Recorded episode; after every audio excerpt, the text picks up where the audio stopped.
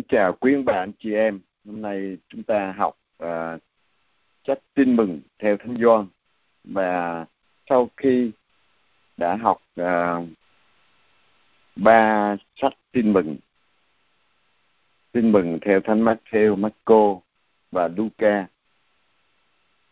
và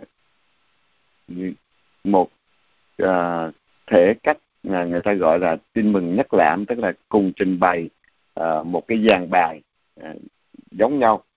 Nhưng mà ở đây thì chúng ta thấy có sự khác biệt hoàn toàn. À, và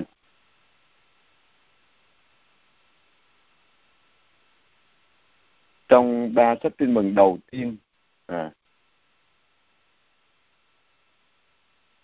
đã uh, không để ý đến việc làm công phu và khéo léo của những người biên soạn nhưng mà có một cái nguồn chung để cho mọi người à, hiểu được à, theo cái nguồn chung đó. À, và có những cái đặc sắc riêng của từng tin mừng mà chúng ta đã học. À, nhưng mà riêng ở trong à, à, tin mừng của thánh Gioan chúng ta cũng thấy à, có một cái chung à, trình bày về à, chính Chúa Giêsu à, nhưng mà trình bày một cái lối khác. Nhưng có cái điểm chung là à, cũng lên Jerusalem rồi cũng chịu bao nhiêu cái thử thách và cuối cùng chịu chết và sống lại. Nhưng mà thánh Gioan có cái nhìn mới hoàn toàn về chính Chúa Giêsu là Thiên Chúa từ đời đời. Cho nên à, trong bản văn này không cái đơn giản à, là trình bày về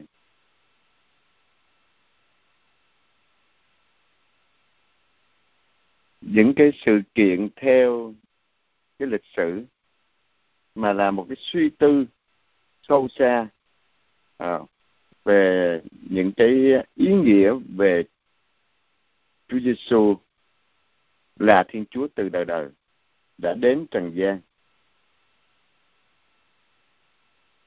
Nhiều cái ý niệm thì cũng thông thường được dùng à, về những từ ngữ như là chân lý về sự sống thì nói tới 50 lần trong phúc âm thánh Gioan và chúng ta đọc ở trong phúc âm thánh Gioan có một hình ảnh mới về Chúa Giêsu ở trong phúc âm nhất lãm Matthew, Marco và Luca thì chúng ta thấy nhiều cái nhân tính của Chúa Giêsu nhưng mà trong Gioan thì Chúa Giêsu là một Thiên Chúa từ đời đời và Ngài làm chủ cái định mệnh của mình. Giờ đã đến hoặc là giờ chưa đến. Giờ chưa đến thì Ngài vẫn rao giảng ở tại đền thờ mà không phải sợ, lo sợ bị bắt. À, Ngài vẫn cứ rao giảng cho tới cái giờ Ngài bị bắt là giờ của bóng tối. Ngài chấp nhận và Ngài làm chủ cái định mệnh của Ngài. Ngài tự nguyện đi đến cuộc khổ nạn cho đến cái chết trên thập giá cho nên à, cái trường phái của thánh Gioan à, nói về Chúa Giêsu là một Thiên Chúa đã đến trên trái đất này. Và trong thánh Gioan chúng ta thấy không có cái trường hợp trừ quỷ nào hết. À, trong tin mừng các lãm thì có trường hợp trừ quỷ. Và ngài chỉ kể ra bảy cái phép lạ thôi chứ không có kể nhiều. Và cái phép lạ quan trọng nhất trong các phép lạ Chúa Giêsu à, làm lúc còn đang sống là phép lạ cho Lazaro chết chôn bốn ngày sống lại ở trong chương thứ 11 à, như vậy Gioan đã không có tùy thuộc vào cái nguồn chung của tin mừng nhất lãm và à, tin mừng của Marco và lúc phúc âm của John được viết từ năm 80 tới năm 90 à, và đến năm 95 thì giai đoạn này các tin mừng nhắc lãm Matthew, Marco và John đã được phổ biến cho mọi người rồi. Và cũng sau cái thời mà Jerusalem đã bị tiêu diệt à, đã bình địa cả à, 20 năm rồi và trong này thường nói tới người môn đệ Chúa Giêsu yêu chính là Thánh Gioan. À, và ở đây không chỉ nói với một người mà nói với cả cái cộng đoàn của Gioan hơn là nói cho một cá nhân. À, cho nên chúng ta thấy nó có những cái khác biệt à, về cái suy tư.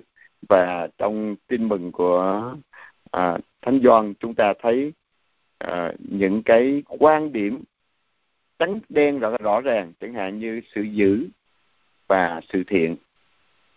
Bóng tối và ánh sáng. À, thần khí và xác thịt hay là tinh thần và xác thịt. Và à, như vậy chúng ta cũng thấy cái sự đối đầu à, những kẻ thù của Chúa Giêsu trong đó có những người Do Thái trong đó có thế gian. Và Chúa Giêsu lịch sử đã có những cái sự đối đầu đó nhưng mà ngài không có đả kích dân của Chúa. À, ngài trình bày cho chúng ta đặc biệt là trong cái thư thứ nhất của thánh do thì chúng ta lại càng thấy rõ hơn à, bóng tối và ánh sáng và có cả những à, những cái à, truyền thống à, mà lạm dụng phúc âm và chống lại cái à, lối giữ đạo của do thái. Và chúng ta có một cái bài nổi tiếng của thánh Gioan ở trong chương thứ nhất là ngôi lời Thiên Chúa đã làm người. À, là Thiên Chúa từ đời đời chứ không phải là à, đến cái thời à, được sinh ra rồi đặt vấn đề là Chúa Giêsu từ lúc nào nhận biết mình là Thiên Chúa. Nhưng ở đây Gioan trình bày à, nó khác biệt hoàn toàn. Chúa Giêsu là ngôi lời từ đời đời là Thiên Chúa từ đời đời cùng cộng tác với Chúa Cha trong việc tạo dựng. À, cho nên chúng ta sẽ thấy rõ à, những gì mà Chúa Giêsu à, qua hình ảnh của Gioan cảm nghiệm từ cuộc sống sâu xa sự liên kết với một Thiên Chúa mà John đã từng ăn, từng sống, từng chứng kiến, từng nghe những lời giảng dạy và ngài nhận ra Thiên Chúa là tình yêu. Vượt qua tất cả mọi cái giới hạn một tình yêu vô điều kiện vượt qua mọi cái giới hạn giữa trời và đất và đến với con người. Và ngài dùng nhiều cái hình ảnh à, để diễn tả cho chúng ta về cái gốc thần linh à, của Chúa Giêsu. Đức tin của hội thánh tuyên xưng Đức Giêsu là con Thiên Chúa và ngài viết kinh thánh là để cho mọi người nhận biết Chúa Giêsu là con Thiên Chúa đã làm người. Và sự phục sinh Chúa Giêsu đã cho thấy rõ thiên tính của Chúa Giêsu, nhưng người ta có thể tự hỏi người là con Thiên Chúa từ lúc nào? Thì John đã trả lời là từ đời đời rồi. Và người là Thiên Chúa đến cái mức độ nào? À, đến nước cái mức độ vượt qua không gian và thời gian ngài không thuộc về cái thế giới của loài người. Ngài từ trên cao mà đến từ Thiên Chúa mà đến.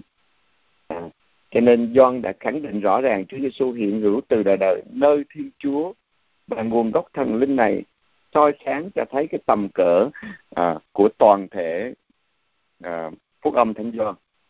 À, là người con được Thiên Chúa sinh ra từ đời đời và đã làm người. À, Chúa Giêsu đến không chỉ để dạy chúng ta sống tốt hơn nhưng để biến đổi cả cái tạo thành à, cả cái thế giới này được tạo dựng cho Thiên Chúa. Và con người được nâng lên là con cái của Thiên Chúa. Cho nên tất cả John không có sáng tác tin mừng bằng cách dựng đứng những câu chuyện mà chúng ta có thể đọc thấy những cái lời chứng rất là chính xác.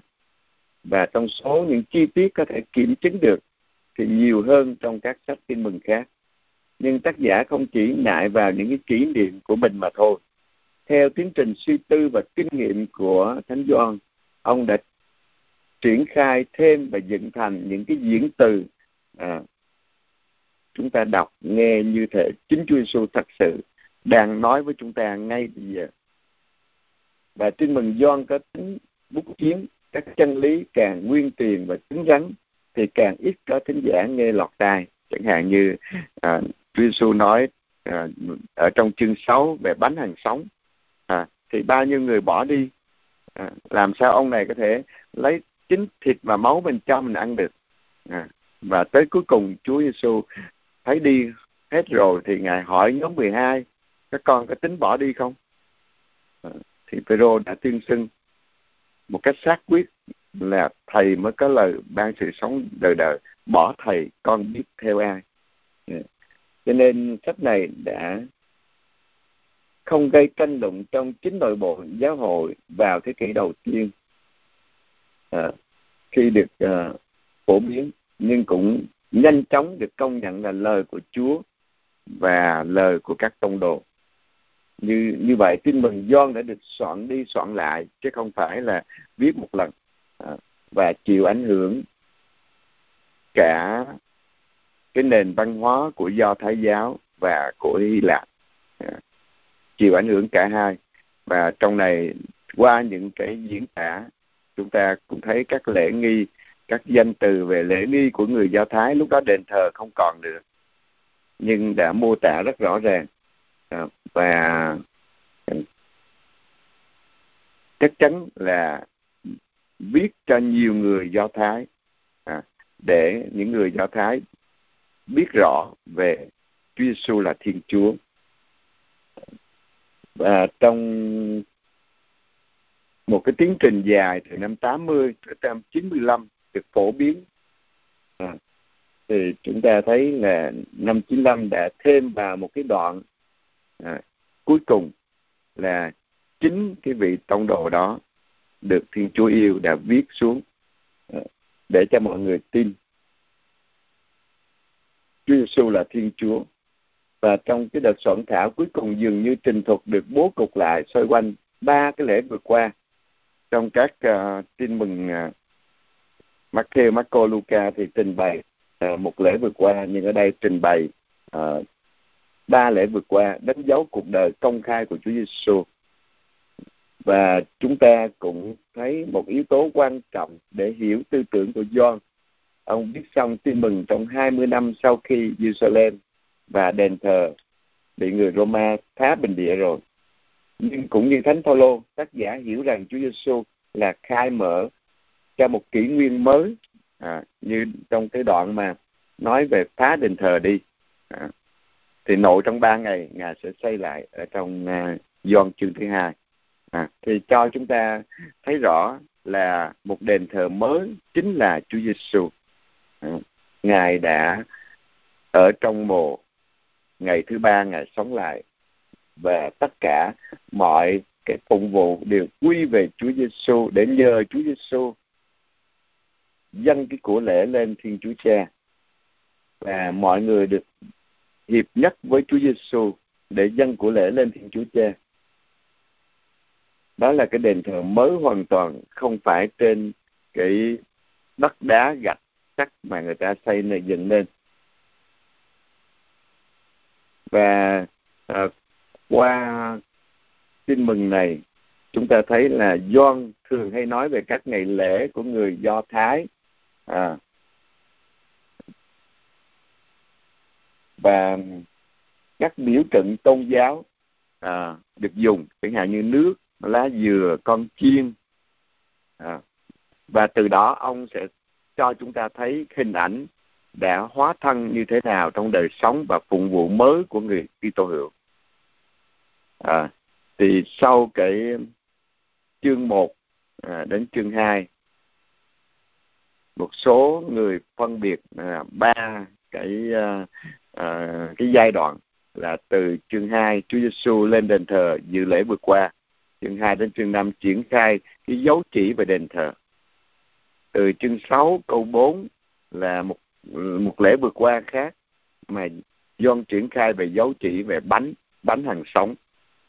À, và từ chương 13 à, là cái phần đặc biệt à, trong trong cái phần này Chúa Giêsu sẽ bị giết chết vào giờ người ta sát tế chiên lễ vượt qua trong đền thờ. Và con chiên là dấu chỉ thứ ba. À, dấu chỉ của Chúa dấu chỉ của người Do Thái à, được cứu thoát nhờ máu chiên bô trên cửa. Và qua đó họ được giải thoát khỏi nô lệ Ai Cập. Thì Chúa Giêsu cũng chịu sát tế là con chiên mang lấy tội lỗi của nhân loại gánh lấy tội lỗi của nhân loại và ngày chết để cứu độ tất cả nhân loại chúng ta. Và trong tin mừng của Gioan chúng ta thấy có những cái điểm đặc biệt nhất là từ chương 13 là cái phần đặc biệt giờ đã đến Chúa Giêsu à, đã rửa chân cho các môn đệ và những cái phép lạ mà John trình bày à, như là Lazaro chết trong bốn ngày sống lại chúng ta không thấy ở trong các tin mừng khác. Và qua những cái suy tư thần học và cách trình bày để cho chúng ta hiểu sâu xa về Chúa Giêsu là Thiên Chúa từ đời đời đã đến ở trên trần gian và John đã sống đã cảm nghiệm được à, và John đã nói lên cái sự kiện chính xác đã làm rung động trái tim của Thánh Gioan cách sâu thẳm và đã đưa ông vào tận mầu nhiệm của Chúa Giêsu và ngài diễn tả cho chúng ta à, qua à, thuốc âm của Thánh Gioan này. Cho nên chúng ta thấy cả không có nơi nào chúng ta tìm được à, những cái bản văn đặc biệt à, của Thánh Gioan trình bày và Gioan nhận biết Thiên Chúa Giêsu đã mang tình yêu của ba ngôi Thiên Chúa đến với nhân loại. À, như Ngài diễn tả trong Gioan chương 15 câu 13, không có tình yêu nào lớn hơn tình yêu của người thí mạng vì bạn hữu của mình. John diễn tả rất là sâu xa về tình yêu của Thiên Chúa mà chỉ có cảm nhận được chứ không phải bằng từ ngữ mà có thể diễn tả được.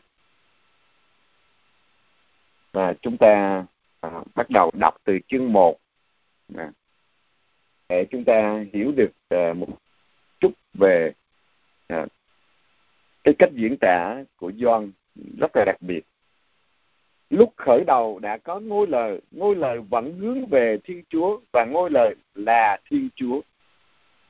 Lúc khởi đầu người vẫn hướng về thiên chúa nhờ ngôi lời vạn vật được tạo thành và không có người thì chẳng có gì được tạo thành. À, chúng ta thấy à, ngài dùng cái từ là ngôi lời. À, ngôi lời mà trong sách sáng thế chương một là Chúa sáng tạo thế giới bằng lời của Ngài. Ngài phán hãy có ánh sáng thì liền có ánh sáng. Ngài phán có vũ trụ này thì liền có cái vũ trụ này. À, Ngài phán từng ngày, à, ba ngày đầu tiên để có những cái tạo vật. Rồi sau đó là trang trí cho à, cái tạo thành của cái thế giới này à, là những tạo vật do Thiên Chúa sáng tạo bằng lời của Ngài. À, và đây là à, cái từ ngữ mà Doan dùng ở trong tiếng Hy Lạp là logos à, là một năng lực sáng tạo của Chúa à, cái từ logos này nó ở trong triết học nó có nghĩa là truyền lệnh hoặc là lý do hoặc là một sự hài hòa mà đã chọn để diễn tả cái dáng vẻ của Thiên Chúa.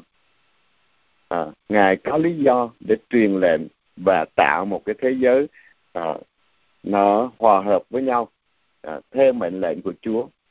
Cái vai trò của ngôi lời là logos á, được so sánh là sự khôn ngoan thần linh ở trong cựu ước như trong Thánh Vịnh 33 câu 6, sách khôn ngoan chương 7 câu 25, chương 8, câu 5, chương 9, câu 1 à, đến câu 11 và sách cách ngôn chương 8 22 đến 31 về à, nói về sự khôn ngoan ừ, thần linh là chính ngôi lời của Thiên Chúa.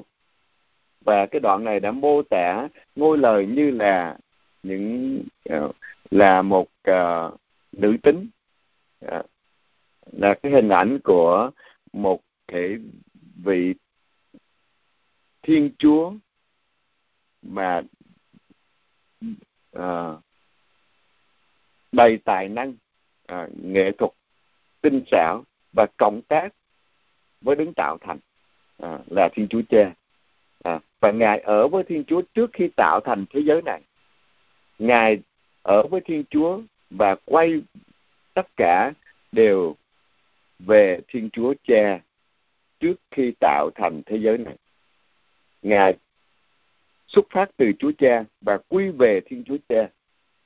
À, đây không có đơn giản là một cái căn tính đơn giản của chúa đâu à mà, mà ngôi lời là Thiên Chúa hiện hữu cùng hiện hữu với Thiên Chúa Cha.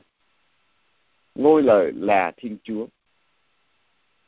À, cho nên Thánh Doan đã nói à, nhờ ngôi lời vạn vật được tạo thành và không có người thì chẳng có gì được tạo thành.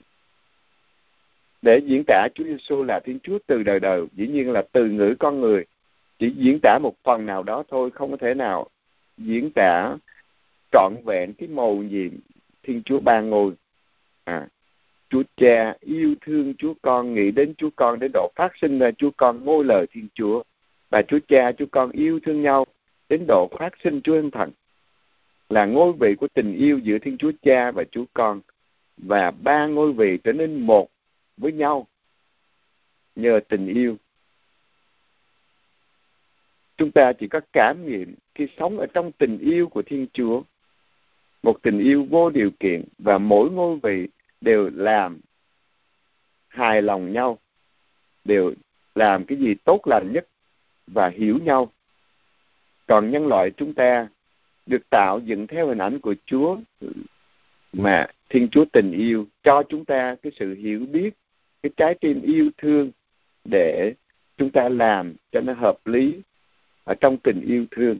Một tình yêu hiệu năng muốn cái gì tốt nhất cho nhau chứ không phải tình yêu bản năng là thích cái gì làm cái đó hoặc là chiều con cái của mình à, theo cái sự thích thú của nó à, vì vậy mà khi mà ý thức được cái tình yêu à, của thiên chúa chúng ta chỉ có cảm nhận và à, thánh gioan dùng cái từ là ngôi lời để diễn tả rất là tuyệt vời về Chúa Giêsu cộng tác với Chúa Cha trong việc tạo thành thế giới này.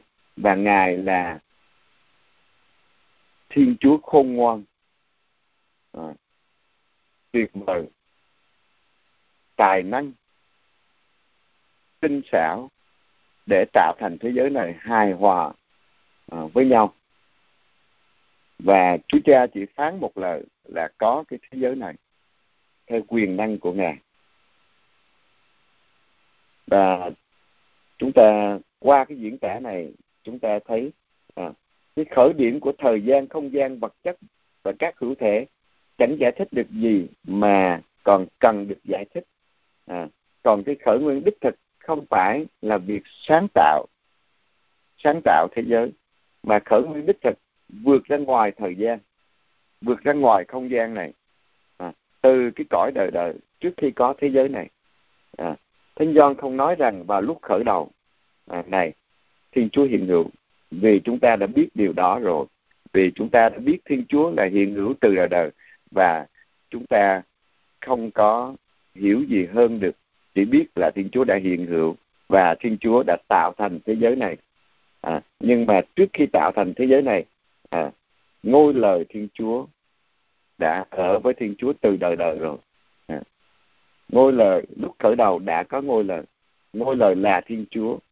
Ngôi lời vẫn hướng về thiên chúa. À, không có người thì chẳng có gì được tạo thành. Cho nên chúng ta giữ nguyên cái thuật ngữ về cái lời truyền thống này. À, mặc dầu từ thánh doan dùng nó có nghĩa rộng rãi à, đó cũng là tư tưởng vừa là lời diễn tả điều ta mang trong cái tâm trí và cũng có thể dịch là điều biểu lộ của thiên chúa à. nhưng ở đây nói về ngôi lời là điều biểu lộ Chúa Cha hoặc là qua Chúa Giêsu để chúng ta biết được tình yêu của Chúa Cha, lòng thương xót của Chúa Cha. Thật nữa là điều để biểu lộ con của Chúa Cha đều như nhau, à, đều diễn tả một cách nào đó à, về Thiên Chúa thôi. À, ngôi lời còn được gọi là phản ảnh vẻ huy hoàng như trong thư gia thái chương 1 câu 3 à, vẻ huy hoàng của Chúa Cha và hình ảnh của Chúa Cha. Ngôi con không phải là một phần của ngôi cha, cũng không phải là một vị Thiên Chúa khác, bởi vì người đâu có gì làm riêng của mình, mà tất cả những gì là của Chúa Cha cũng đều là của người. À, như trong Gioan chương 16 câu 15. À, những gì là của Chúa Cha là của Chúa Con.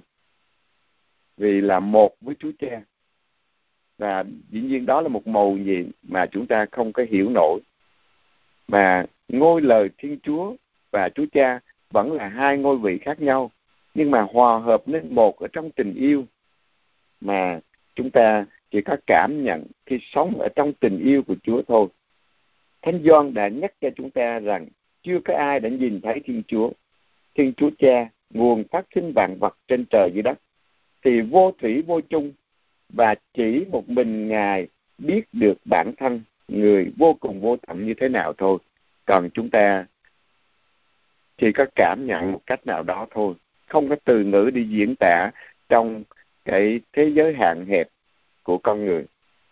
Ở đây thánh Gioan cho chúng ta biết rằng đối với người hiện hữu chính là thông truyền chính mình diễn tả chính mình cho đi chính mình. À, đó là một thiên chúa tình yêu. Yêu thương là trao ban là cho đi. À. thiên chúa diễn tả chính mình nơi đấng vừa là ngôi lời vừa là ngôi con của người và qua lời duy nhất không phải được tạo thành này à, mà xuất phát từ chúa cha. Lời biểu lộ người cách viên mạng người tạo dựng vũ trụ một cách khác nữa để nói lên cái ở bên trong của thiên chúa. Đó là một mầu nhiệm. Bên trong của thiên chúa chúng ta không hiểu hết à, nhưng mà chúng ta biết à, là thiên chúa không có đơn độc một mình mà là một cộng đồng yêu thương chúa cha chúa con và chúa thánh thần. À, đều đã được tạo thành ở nơi người là sự sống. À, cho nên chúng ta à, biết tất cả sự sống từ đến từ thiên chúa. Cho nên tất cả vĩ hoàn của vũ trụ sự sống và tiềm năng tự phát triển bên trong của nó đều phát sinh như một phản ảnh mang cái tính hữu hình và vật chất của ngôi lời Thiên Chúa à, đã đến làm người ở giữa chúng ta.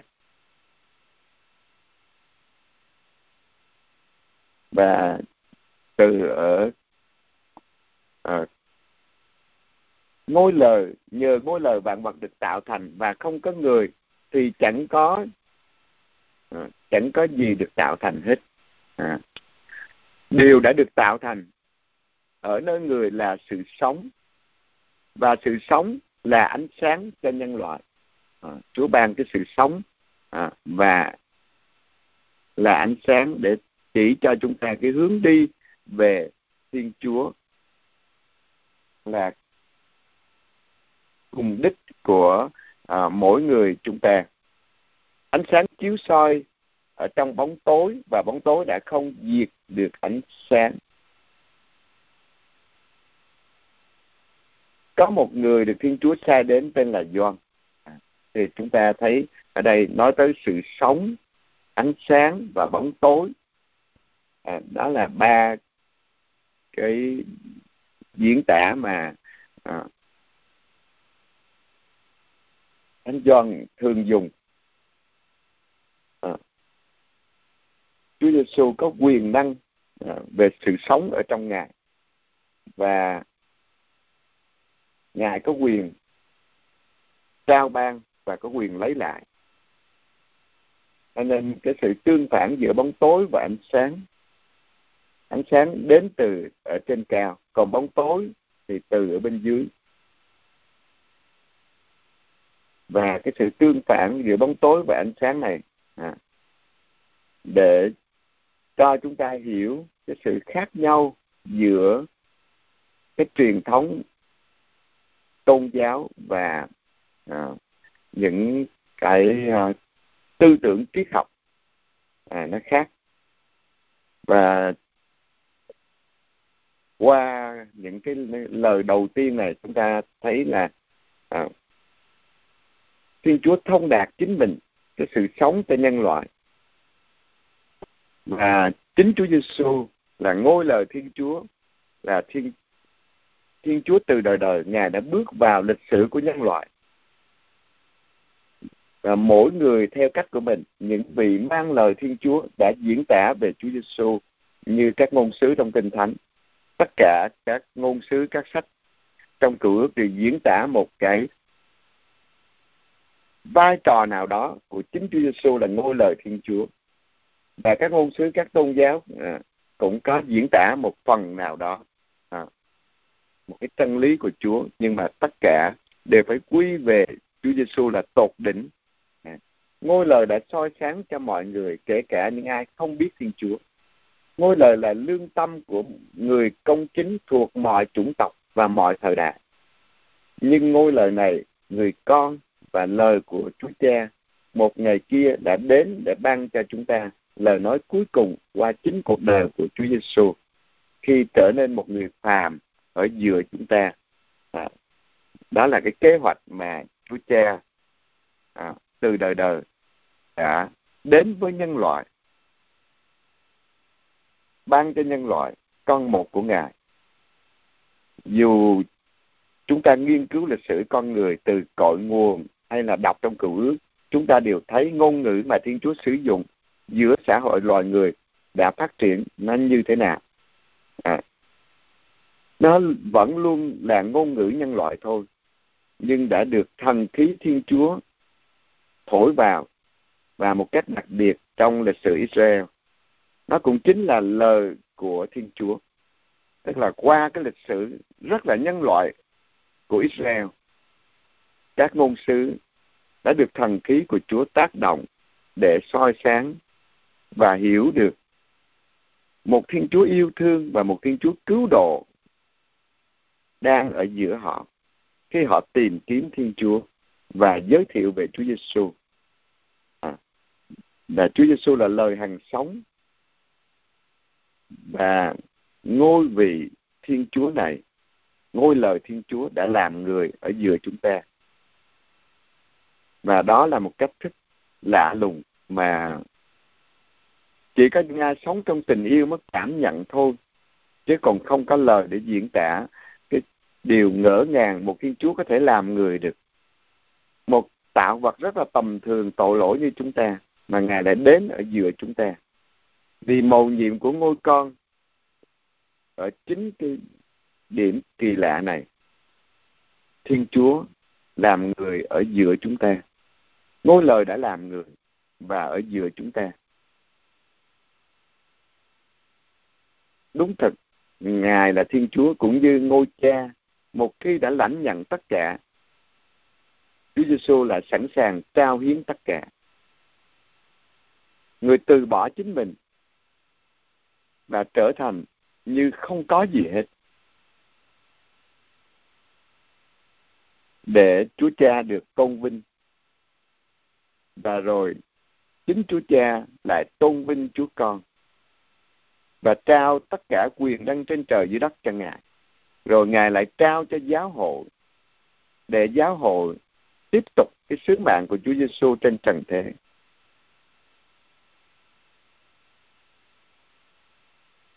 Rồi từ câu 6 này xen kẽ vào cái vị trí của John à, được Chúa sai đến. Rồi phần sau chúng ta sẽ thấy à, nói về John. À, chỉ ở đây. Câu 6 đến câu 8 để diễn tả về John. Được Chúa sai đến để chuẩn bị cho công việc của Chúa. Là người trực tiếp giới thiệu Chúa Giêsu ngôi lời Thiên Chúa cho nhân loại. Có một người được Thiên Chúa sai đến tên là Gioan. Ông đến để làm chứng và làm chứng về ánh sáng để mọi người nhờ ông mà tin. Ông không phải là ánh sáng, nhưng ông đến để làm chứng về ánh sáng.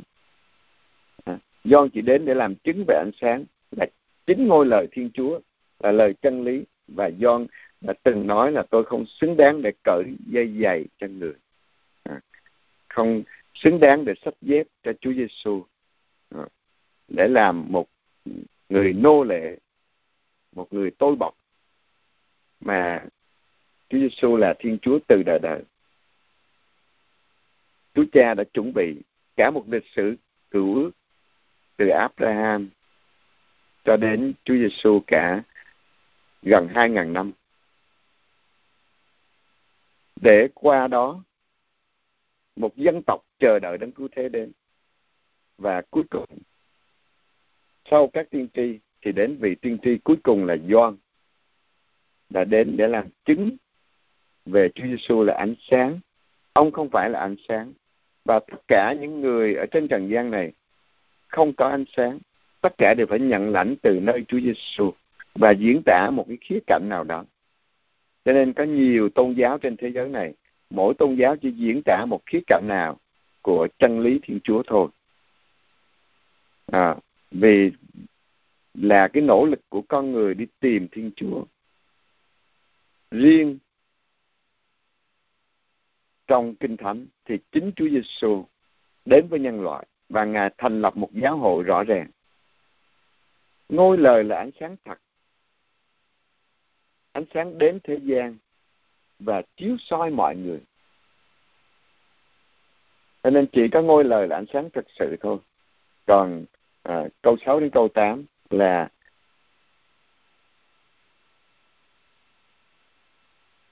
cái phần mà doan tẩy giả được sai đến.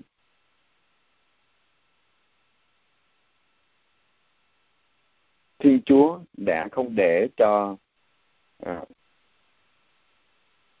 chính Chúa Giêsu tự giới thiệu mình nhưng mà để cho doan giới thiệu mình bằng cái lời phát xuất à, từ con người của Gioan tôi không phải là ánh sáng. Nhưng đến để làm chứng về ánh sáng.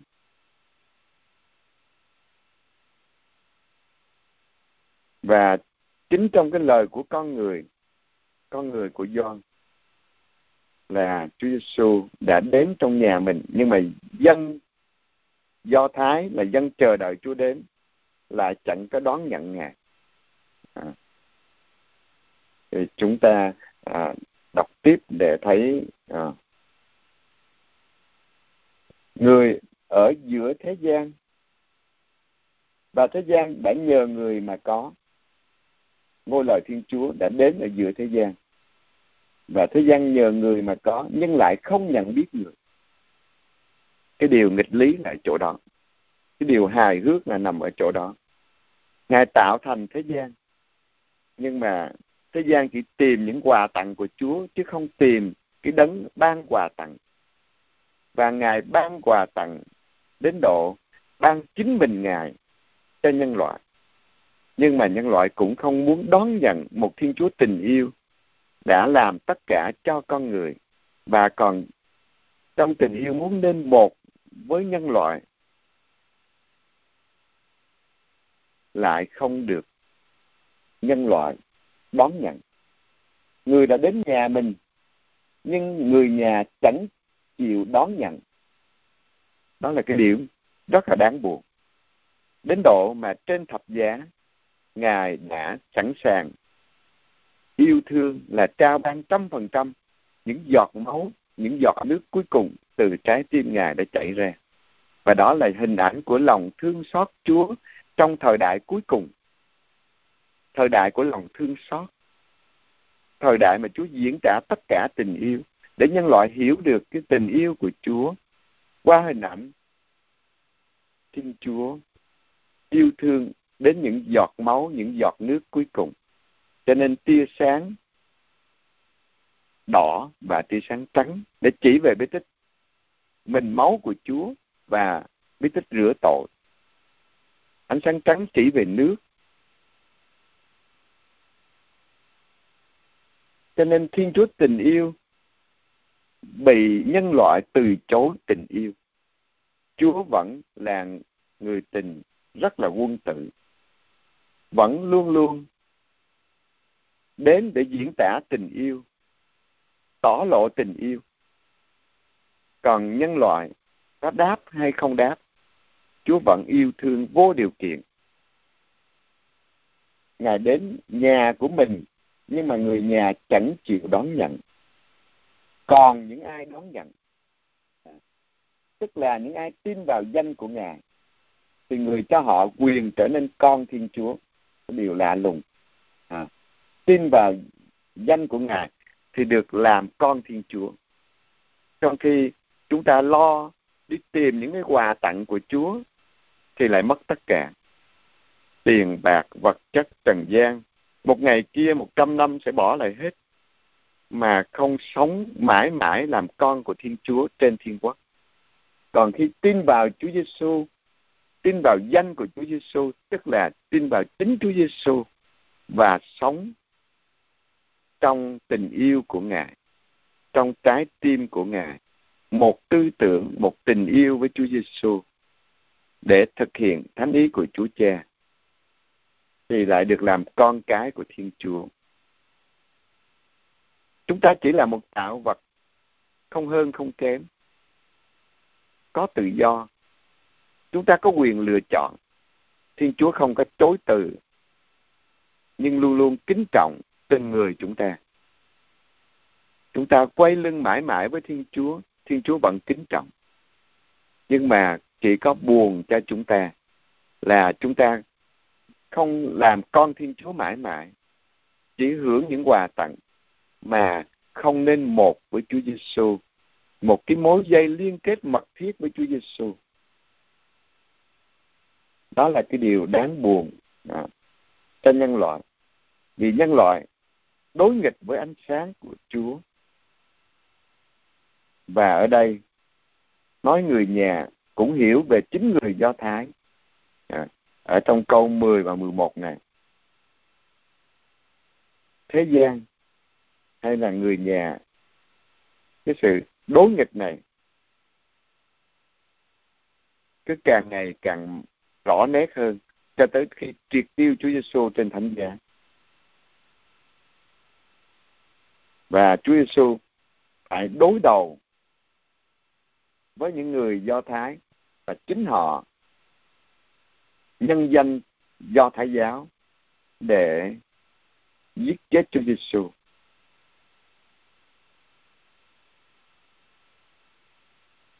Thế giới của Thiên Chúa mời gọi chúng ta bước lên cái đời sống trong ánh sáng, trong tình yêu, trong sự sống thì thế gian sự đối nghịch ở trong bóng tối thì ở bên dưới và kéo con người đi xuống đi xuống tới sự tiêu diệt, sự thù hằn.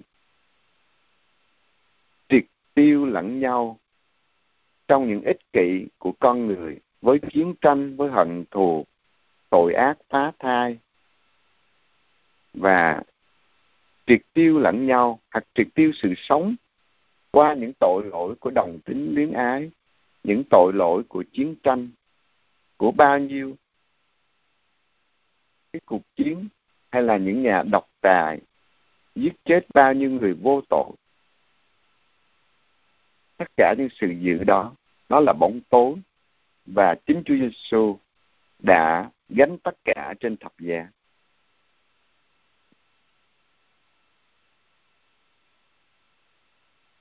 Còn những ai đón nhận ngài thì được làm con thiên chúa, trở nên con của thiên chúa. Đó là một điều tuyệt vời cho nhân loại chúng ta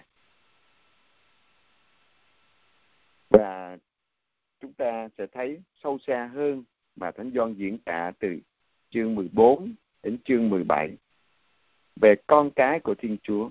Chúng ta sống trong thần khí của Thiên Chúa nên một với nhau.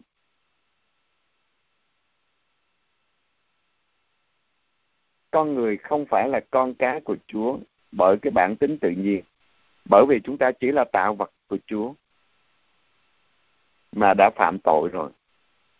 Cho nên để đưa chúng ta lên làm con cái của Chúa, chúng ta phải được tái sinh từ trên cao là từ thánh thần tình yêu của Chúa chứ không phải từ nhân loại. Và đó là lời mà Chúa Giêsu đã đối à, thoại với Nicodemo để được tái sinh trong thần khí của Chúa. Và dĩ nhiên, chúng ta không phải chờ đợi cho tới khi cái thời tận cùng của thế giới hay là cái chết, mà đây là bắt đầu từ đời sống của chúng ta ở giữa trần thế này, để đi tới cái sự viên mãn của vương quốc thiên chúa là quy tụ tất cả mọi người làm con cái của thiên chúa. Và chúng ta được làm con cái của chúa nhờ thánh thần tình yêu của chúa liên kết chúng ta với chúa giêsu cho nên thánh thần của chúa ở trong chúng ta để cầu nguyện, thay cho chúng ta kêu lên áp ba lạy cha như trong thư Roma chương 7, chương 8 đã diễn tả cho chúng ta. À, chúng ta không biết cái cầu nguyện như thế nào thì chính thần khí của Thiên Chúa ở trong chúng ta để cầu cho chúng ta và làm cho chúng ta trở nên con cái của Thiên Chúa. Và cái phần kế tiếp họ được sinh ra không phải do khí huyết cũng chẳng do ước muốn của nhục thể hoặc do ước muốn của người đàn ông, nhưng do bởi thiên chúa. Là chúng ta được tái sinh bởi ước muốn của chúa. Để một lần nữa, sau khi con người phạm tội, thì chúa lại nâng chúng ta lên nhờ thần khí của chúa, nhờ chúa thánh thần tác động cho chúng ta qua bí tích rửa tội. Chúng ta được liên kết với chúa giêsu chứ không phải được sinh ra do con người, mà do chính thiên chúa rồi từ câu 14, ngôi lời đã trở nên người phàm và cư ngụ giữa chúng ta. Chúng tôi đã được nhìn thấy vinh quang của người, vinh quang mà Chúa Cha ban cho người, và con một đầy tràn ân sủng và sự thật. Đó là cái điều mà chúng ta à, đọc thấy là chính ngôi lời Thiên Chúa đã nhập thể làm người và ở giữa chúng ta ngài đã trở thành xác thịt giống chúng ta. Đó là nhân tính của ngài. Và ở trong cựu ước thì chúng ta thấy à, là ngôi lời là chính thiên chúa gia vê thiên chúa đã cư ngụ ở trong cái lều tạm mà sách xuất hành đã diễn tả trong chương 25 câu 8, chương 29 à, hoặc là sách uh, Zakaria chương 2 câu 14 à, đã diễn tả cho chúng ta và Ngài đã cư ngụ ở giữa chúng ta rồi. Ngày xưa là trong lều tạm và giờ đây chính Thiên Chúa đến làm người ở giữa chúng ta bằng xương bằng thịt. Đây là một mầu nhiệm của Thiên Chúa nhập thể và chúng ta tin vào Chúa Giêsu đã đến trên trần gian. Ngài đã nhập thể, làm người ở giữa chúng ta. Và cái ý niệm về nhập thể này, chúng ta cũng rất là khó hiểu nhưng mà đây là công việc của thiên chúa làm, chứ không phải là công việc của con người con người ở trong thế giới bình thường được sinh ra bởi người cha, người mẹ cộng tác với chúa để cho chúng ta thân xác và chúa cho chúng ta linh hồn. Còn ở đây, chúa giêsu được chúa thánh thần tác tạo một bào thai cho mẹ Maria. Cho nên mẹ Maria đã phân vân, mẹ và thánh Giuse đã hứa với nhau rồi sẽ ở với nhau như anh chị em nhưng làm sao có con cái được thì thiên thần Gabriel đã trả lời là nhờ Chúa Thánh Thần để đến trên bà. Cho nên mẹ hiểu được là công việc của Chúa làm, của Chúa Thánh Thần làm, thì mẹ thưa xin vâng. Cho nên khi mẹ thưa xin vâng là ngay lập tức là trong tích tắc Chúa Thánh Thần đã làm một bào thai để Chúa Giêsu sinh ra. Chúa Giêsu là Thiên Chúa ngôi hai đã nhập thể làm người và đã nối kết giữa thế giới Thiên Chúa và thế giới con người. Cái giây phút nhập thể là giây phút trời và đất hòa hợp với nhau, là một với nhau. Bắt đầu một cuộc sáng tạo mới trong thần khí của Thiên Chúa. Từ lúc Chúa Giêsu thụ thai,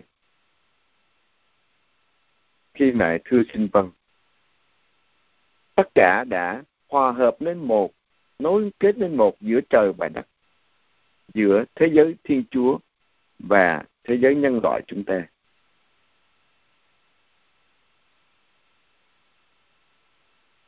ở trong cựu ước chúng ta thấy vinh quang của chúa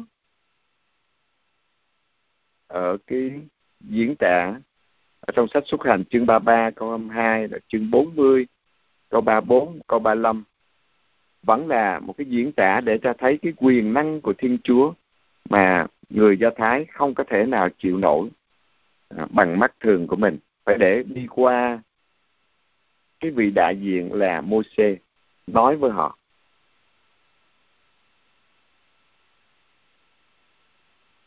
Và Chúa đã chấp nhận à, đi trong cái lều tạm với họ đồng hành với họ.